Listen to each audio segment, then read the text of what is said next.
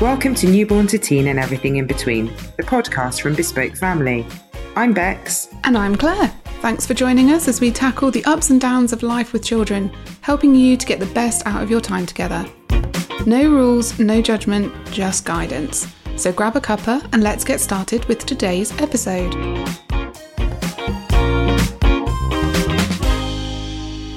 Welcome to this episode of Newborn to Teen and Everything in Between, which this week is all about the importance of learning vital first aid skills as a parent. So, to talk about her own experience of this, we're delighted to welcome Sian Stephanie of At Moon and Rue. Um, and so, welcome to our podcast, Sian. Hello, both of you. oh, it's lovely to have you with us. Thank you. Lovely to be here. In fact, we, we kind of wish we had Rue as well. I mean, that's like. I mean, I can hear her. okay. so, you know, there's every chance. You never know. Yeah. You'd have a guest appearance. You never know. Yeah. Oh. Um, so, well, I mean, can we just start off by finding out a little bit about you and your family and how you started to do what you do? Um, and I just mentioned beforehand that I know so many people, including my daughter, who absolutely love watching you on TikTok. So thanks for all those hours of entertainment. um, so just, I think Rue's cuteness and people just can't get enough of her. So, um, so if yeah, just tell us a little bit about you.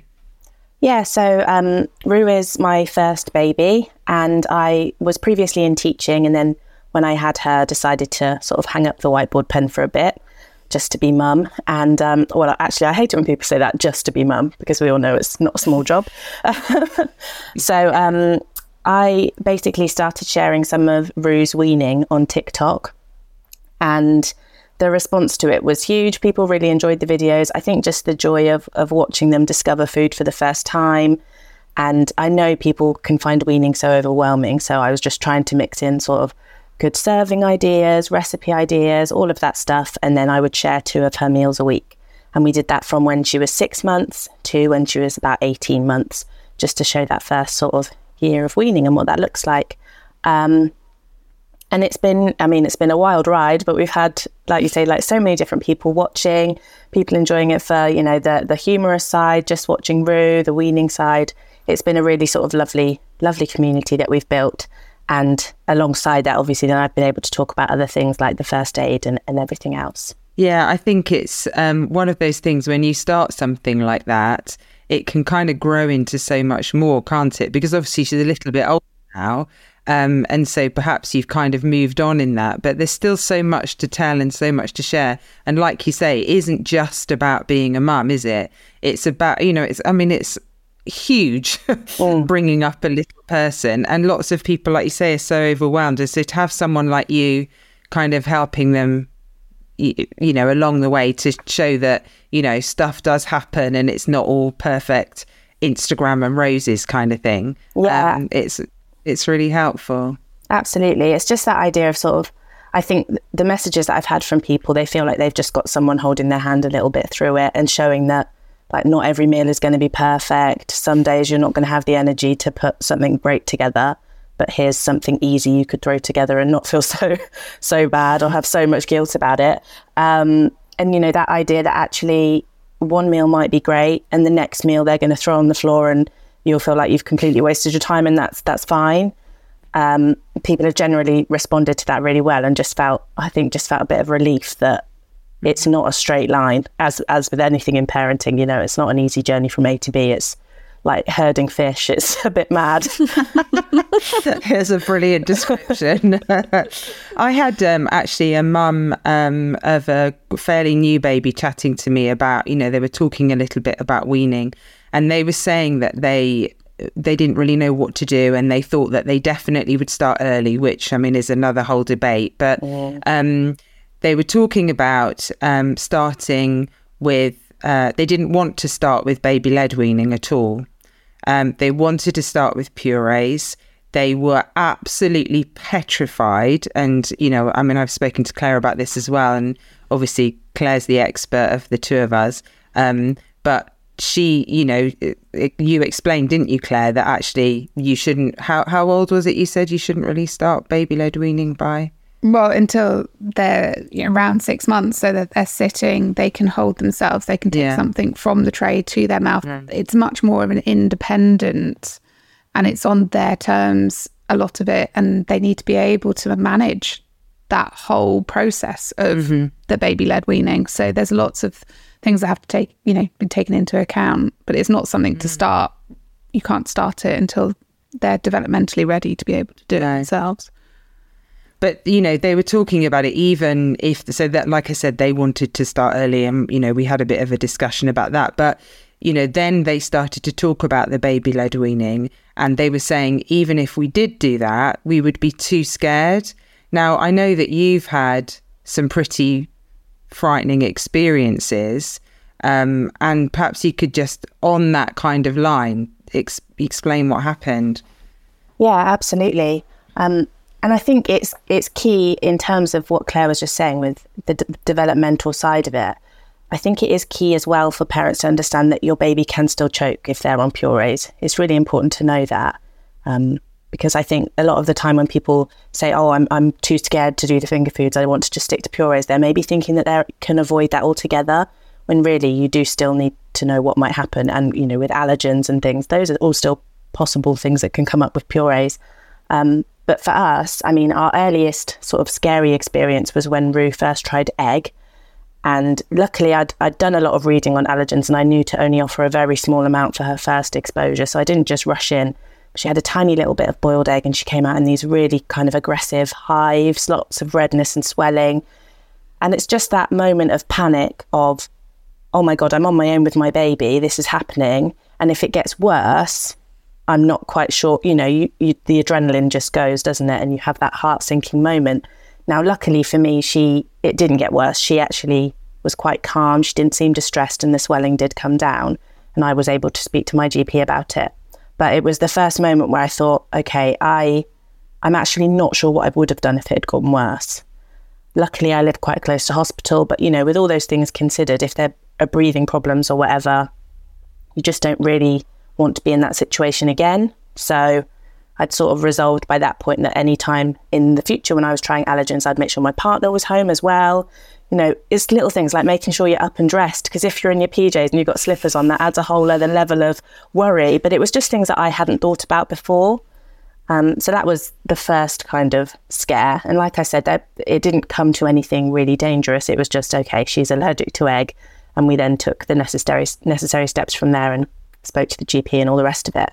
Um, and then the, the second incident, which really sticks in my mind, was when she choked on a piece of apple. And she was around nine or 10 months old, can't remember exactly. And the serving suggestion was thinly sliced apple, which is what I'd given her, but apple, it, it can be a choking hazard anyway. And again, they can choke on anything, even if you've served it safely. And I think what really stuck out to me about that moment was I'd heard a lot about the differences between gagging and choking, and I'd even spoken about them on my channel. But I think until you see choking, you don't realize just how different it is from gagging. Like there's a real moment of, you know, there's the silence and the way that they're, that they look panicked that is so distinctly different. Um, and in that moment, yeah, it, it was it was horrible. But I had already done a baby first aid course, and so I knew the right things to do to get her out of her chair, to lie her across my lap, to give the firm back blows. And within the first round of back blows, the apple did come up, which, from what I've heard since from first aid trainers, I'm sure the statistic they gave me was something like 95% of choking cases, the first round of back blows will get the blockage up, which is reassuring to know. Obviously, nobody wants to be in that situation, but just to know that if you're following the right steps, you can actually resolve it independently. That that's obviously quite reassuring to know. But in the moment, those those things are just horrible, and you don't want to end up in that situation and not know what to do. No, you really don't. When did you take the first aid course? Did you do it before you started the weaning, or was it something that just came later on? Or Yeah, so I had done child first aid as part of my teaching. And then when I was pregnant, I decided to do a baby first aid course, which it's weird because when I then went on to do my more recent work with St John Ambulance, one thing I realised was that baby first aid actually finishes when they're one. Mm. And so then you need to move to the child procedures. So I'd kind of banked all this baby first aid stuff that maybe then wasn't as relevant anymore. But I did it. Ju- I did it just sort of. I think I was about 35, 36 weeks, so just before she arrived, and it did help me feel more prepared. But I did still need to refresh it a little bit and look at videos and things before we started weaning, just to make sure I knew what to do. Um, I'm not sure 30, 36 weeks pregnant is the best time to learn anything, to be honest, but it was still helpful. it still helped me feel that bit better. I can imagine you. Yeah, you've got a lot on your mind, haven't you? And it's a bit. it's all a little bit. Um, but I mean, I think that having that reaction as well, though, when you're in that situation, it's quite a difficult, you know, because your first reaction presumably is like your little one panic. Uh-huh. because you know your heart's in your mouth you're what do i do? So how on earth did you kind of regain composure to do it and remember and all those kind of things? I think that is where keeping it refreshed in your mind is really important obviously people who do first aid, you know, first aid responders, volunteers, etc., they're practicing all the time, so that it is literally second nature and that is so important. It's it's almost like you just want to keep refreshing, and I suppose thankfully I was just able to to sort of have a bit of calm in that moment. But I do remember like you know my hands were shaking. I wasn't able to just scoop out of a high chair easily. I was all over the place, which you are going to be in that moment because, like you say, you're just running on the panic of it. But I suppose it's about having it embedded and just trying to keep refreshing these are the sort of mm-hmm. things that are just easy to forget about and time passes and you just haven't really looked at or, or refreshed your knowledge of it in a little while but actually even just having those little reminders to yourself to go back and keep up mm. with what you need to do i think that's really important so if a child is about to choke what are mm. the mm-hmm. things that you you do look for. Yeah so more often than not with with something like gagging there is going to be potentially some redness potentially the tongue moving forward and you will see them physically sort of working the food forward. It's like a like a recurring motion. Whereas with choking everything is almost drawn back. A lot of people say loud and red go ahead silent and blue they need you but sometimes with children of different complexions that's not always going to apply they're not going to go visibly blue so quickly so i always sort of err on the side of caution with that one but they do have a drawn back look. The tongue is in the mouth and it's the silence, like they can't breathe. They're not making sort of loud coughing or splutter- spluttering noises. The tongue isn't moving backwards and forwards.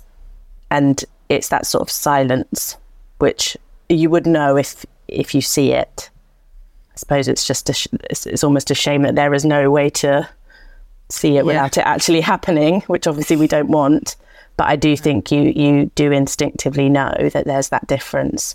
And even if you're worried if they're gagging, um, certainly getting them out of their chair, laying them flat, administering a few back blows isn't going to be detrimental. So if they were, if it was severe gagging and you're just not sure, I would always advise just giving the back blows anyway to try and see what comes up. After you had that situation, did you become a lot more anxious around feeding and that whole thing of potentially it happening again or did you see it as a in the moment and it's you know it, it's not going to happen every time scenario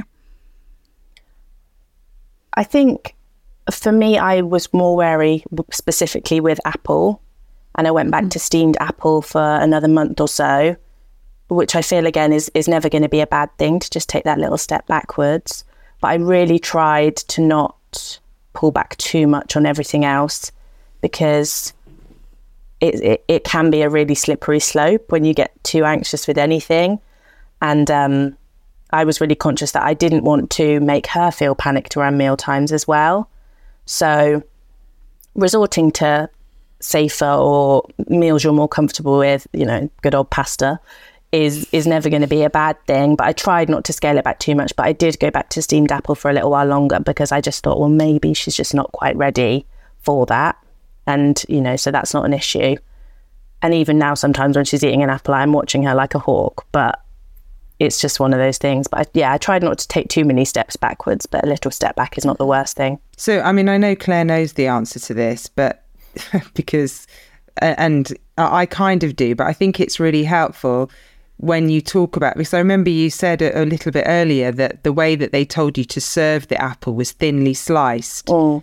So I know that with grapes, for example, there's a way that you should cut them, isn't there? And oh. are there other kind of tips that you can give around different foods where it is less likely? And like you say, there's never you can never eliminate it, and children can still choke on um, purees, for example. So are there ways that you should and things that you absolutely should avoid so i mean there's things like mini eggs isn't there the big mm. thing that you really need to be careful of so yeah yeah i usually try to apply the rule of um, if something looks like something else i would treat it in the same way so anything that looks like a grape like a cherry tomato whatever i would always be quartering or even cutting into sixths um, anything round basically is just a no-no mm. and as well one thing that I did find interesting when I did my training with St. John Ambulance is they talked about the fact that actually these things that we consider choking hazards are things we should be wary of until at least the age of five,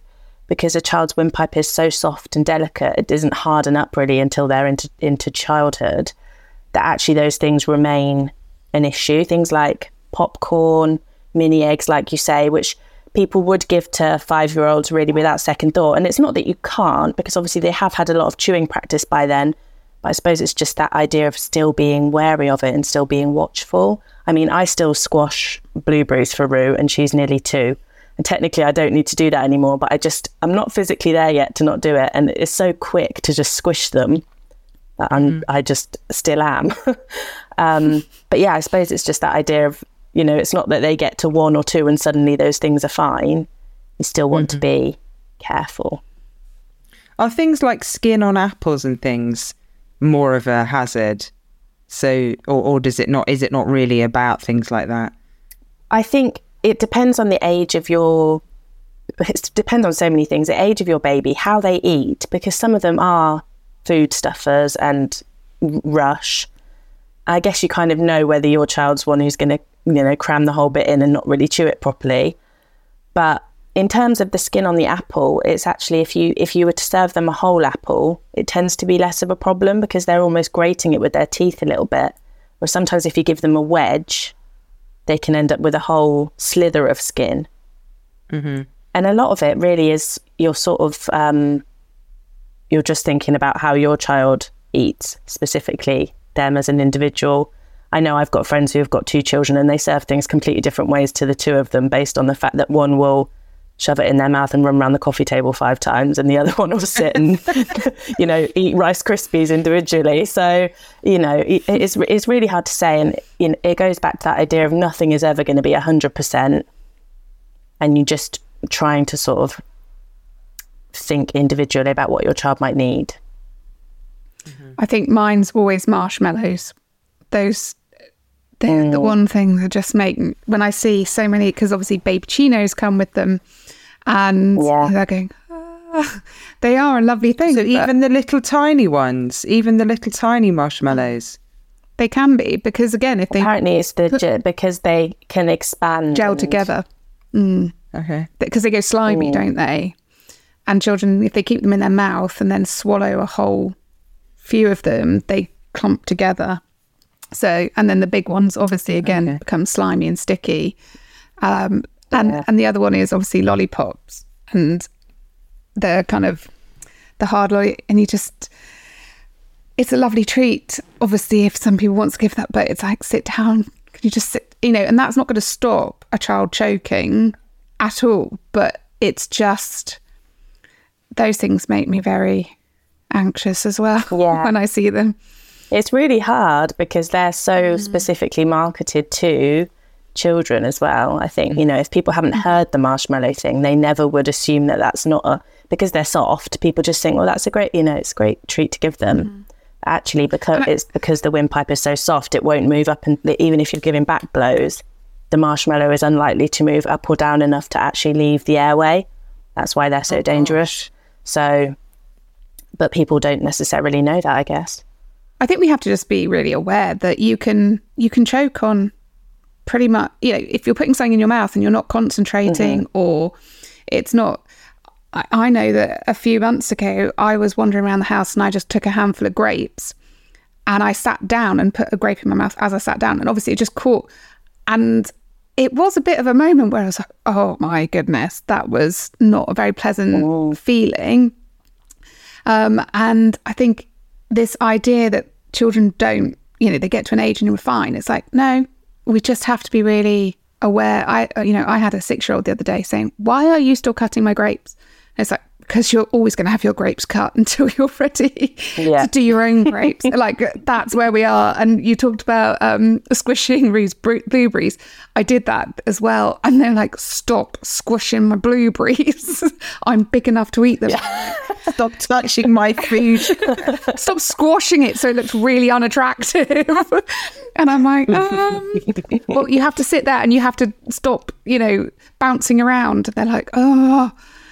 I'm like, you're my yeah. responsibility. Like, that's where we are. You either have blueberries or you don't. Well, yeah. That's the thing. I mean, if you compare it to like other developmental skills, we generally like if we're chatting or whatever and we end up like sucking a bit of food back into our throat, we can navigate that quite easily. And it doesn't happen too often. But we can also walk down the street without falling over seven times, whereas they're so small and it's also new that those things happen more often. So sometimes I think we fall into that trap of thinking, oh, they've, they've been fine with that before, so they'll be fine with it forever now. But it's not always the mm. case. It sounds really like I'm scaremongering, and I'm not trying to at all. I just no, you know, just think it's important to yeah, think about. Think you are. And so, I mean, obviously, you did do the training with St John Ambulance. Mm-hmm. How did you find out about that training in the first place?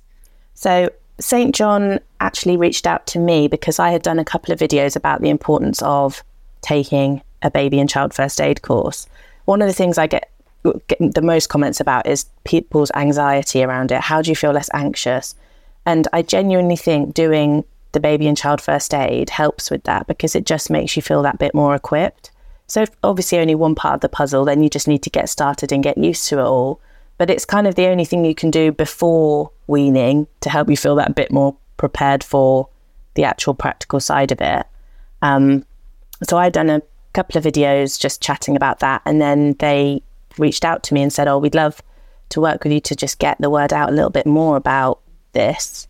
And they invited me in to do some first aid training, which was great because I got to refresh my skills and ask all the stupid questions that I wanted to ask. And yeah, it was it was really really helpful. And since then, we've been able to sort of just share the resources more widely and have give people more access to videos and all the helpful information that they've got as well. So, can people do that course kind of all over the country? Where, you know, where do people find out about a course? So, like St. John specifically work mostly with like companies, institutions, going into schools and businesses, etc. But what they do have is they've got their online family focused first aid, which if you go to sja.org.uk slash moon and rue, it's all there. Um, you can register for an online course and you can also just look through the resources. So that they've got first aid resources, CPR, drowning, and then also sort of things like croup, chicken pox, measles. Just, there's loads of stuff on there. And they've all got really handy videos and stuff. So even if you weren't able to actually access a course, even just going on and having a look through and looking at all the videos is so helpful. And it's been really good as well because I mentioned in, in one of my TikToks for people who have like their parents watching their little ones one day a week or whatever, just being able to share it and be like, watch some of these is is really help- helpful. I know that I'd done baby and child first aid and Rue goes to nursery where people are trained in first aid, but not everybody's sending their child to a nursery or a, a registered childminder or whatever they might be just having family watch them or or other friends. So it's really good to be able to share it easily and you know freely accessible for everyone to just have a look at. That's so interesting. I didn't know that they had all that information out there. So yeah. how brilliant. I mean, because I remember, I mean, my twins are 17 now, but I remember when they were very little going to a kind of church hall to do a, you know, a, a course Um, but there was nothing really. I mean, there was nothing online. There wasn't really anything, anyone like you kind of sharing that stuff. But to have that now is so useful. So the person that I was um, talking about earlier, who was a little bit nervous about, you know, that whole weaning journey, Mm. to be able to signpost them to some to that kind of resource is just amazing. Um, to have all of that, to just be able to kind of, like you say, refresh, and even if you can't do a course, um, just to have those tips is really useful. Yeah, it's really good. And they are really thorough. They've got all the information there. They've got videos physically showing you all the different procedures or methods. And it's just that idea of being able to refresh. Like, you're not going to go physically to a, a an in person first aid course every six months, but you might be able to just sit on the couch and have a look through some of the videos and remind yourself of the key things, which you know, I'd, I'd done that baby first aid course when I was in my late pregnancy. And even when I came to do it again with St. John Ambulance about what, a year and a half later, there were things I'd forgotten. Or she would ask, me, Do you know what to do in this situation? And I was like, mm, Somewhere in my brain, I know that, but I don't know it right now. And I wouldn't be able to recall it if I was in an emergency situation. So it's just that idea of keeping it as fresh in your mind as you can, really.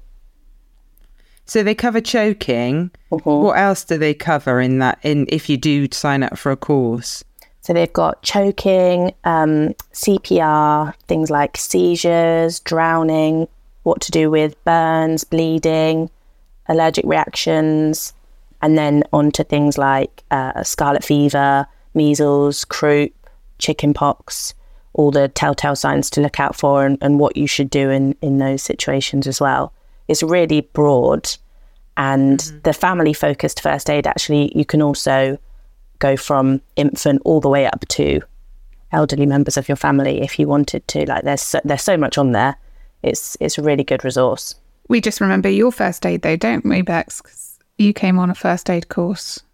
You did pediatric first aid course with me, didn't you? I um, did. Yeah. For the first time because you decided you wanted to.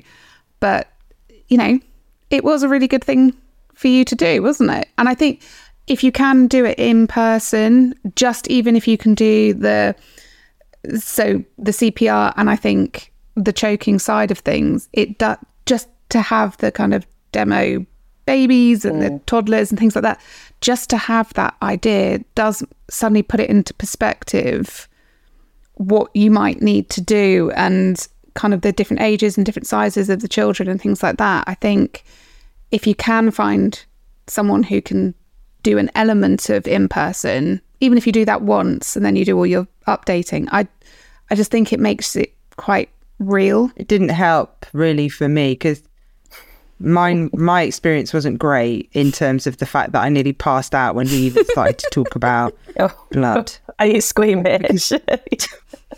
But it was so embarrassing. yeah, So I looked at Claire and I said, "I don't, I don't feel very well." didn't need to put you in the recovery And you're like, position. Are you actually joking? I'm gonna have to, I'm gonna have to put your feet up and lie you down and all that kind of stuff. Oh, and I'm God. like, so. And he looked at me and he went, "Are you okay?" Um, "Yeah, I think so. Yeah, but luckily it was only a very small part of the course, and we got through it, didn't we? We did. Yeah, God. Yeah, God forbid if anything really does happen. Let's hope not. I mean, Not if it involves blood. yeah, not if it involves blood. Anything else, I'd probably be okay. However, I don't remember a mar- a, the mention of marshmallows. I do think that's quite a big thing that I did. Uh, that did they talk about marshmallows? I can't remember. I don't think they did. But it's even things like sausages and all of those sorts of things. Yeah, it is. Yeah, It's definitely handy in person doing it on the dummy, isn't it? And actually, like, Yeah. because you have to be quite forceful, which I don't think you'd necessarily expect. You really do. Yeah, I don't think on that one we had the choking one, did we? But we did when we did it on each other. But we in one we've done before. My goodness, when you have the thing that you strap on that you put and you have to really thrust up to get the thing, the choking vest. That's the one. Oh, yeah. the abdom- abdominal thrust things. Yeah, Yeah. that was that was pretty. Yeah, It's like hard work. Really, it's really hard work. Yeah, mm-hmm. yeah, it is. So Sian, what do you would you say are the three things that really stuck have stuck with you? I mean, obviously, I know you're doing kind of refreshers and you're looking at mm. stuff, but what three things or three things that you think would be really important for people to kind of remember? So, number one, I think, and I know I've gone on about this so much, but just that need to refresh and share. Like, share the resources widely because even if somebody doesn't have a child of their own, just knowing these things can really make a massive difference in that moment. Um, choking hazards, as we said, just remembering that they are still very much a thing uh, into childhood. It's not just that when they've got used to food, they're fine. These things are still still something to be wary of. And um, maybe the third thing would be that idea of uh, like the thing that stuck with me was how forceful you do need to be in some of those situations and how physical it can be and how you shouldn't be too too scared in the moment to really go for it because ultimately it, the other outcome is going to be worse so you know just mm-hmm. give it a good go but definitely with the right methods so once you know mm-hmm. how to do it then just go for it if you do ever end up in that situation. Don't hesitate. Try to take deep breaths and not faint at any blood. yeah. yeah, yeah, hopefully not. but you know what? Some people, a lot of people are squeamish with the idea of blood, aren't they? And then when they're actually in that situation, your adrenaline gets you through. But yeah, maybe, or maybe it'd just be another one in the recovery position. just hope. Yeah, yeah, most likely. yeah, probably. Oh, but um, I think another really good tip is to go and have a look at that St John ambulance page, um, and and also to go and have a look at your um, TikTok because you do share a lot of videos about it too, don't you? Yeah, um, and kind of your own experiences, I think, are really useful on that. So, what's next for Moon and Rue? Well, I'm going to carry on sharing the weaning recipes and helping people where I can with that and just having fun with it.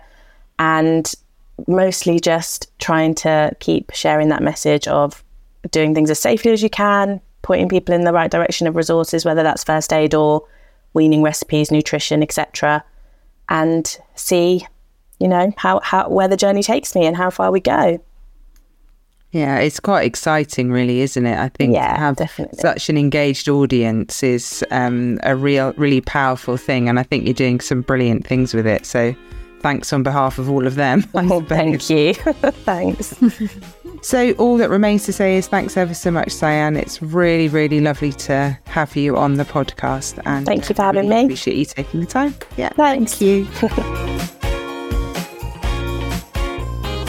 That's everything for today. Thanks for listening.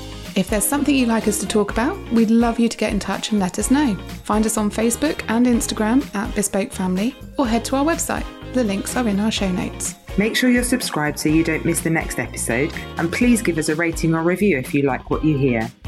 We're Bex and Claire, and we'll be back soon with another episode of Newborn to Teen and everything in between. See you then!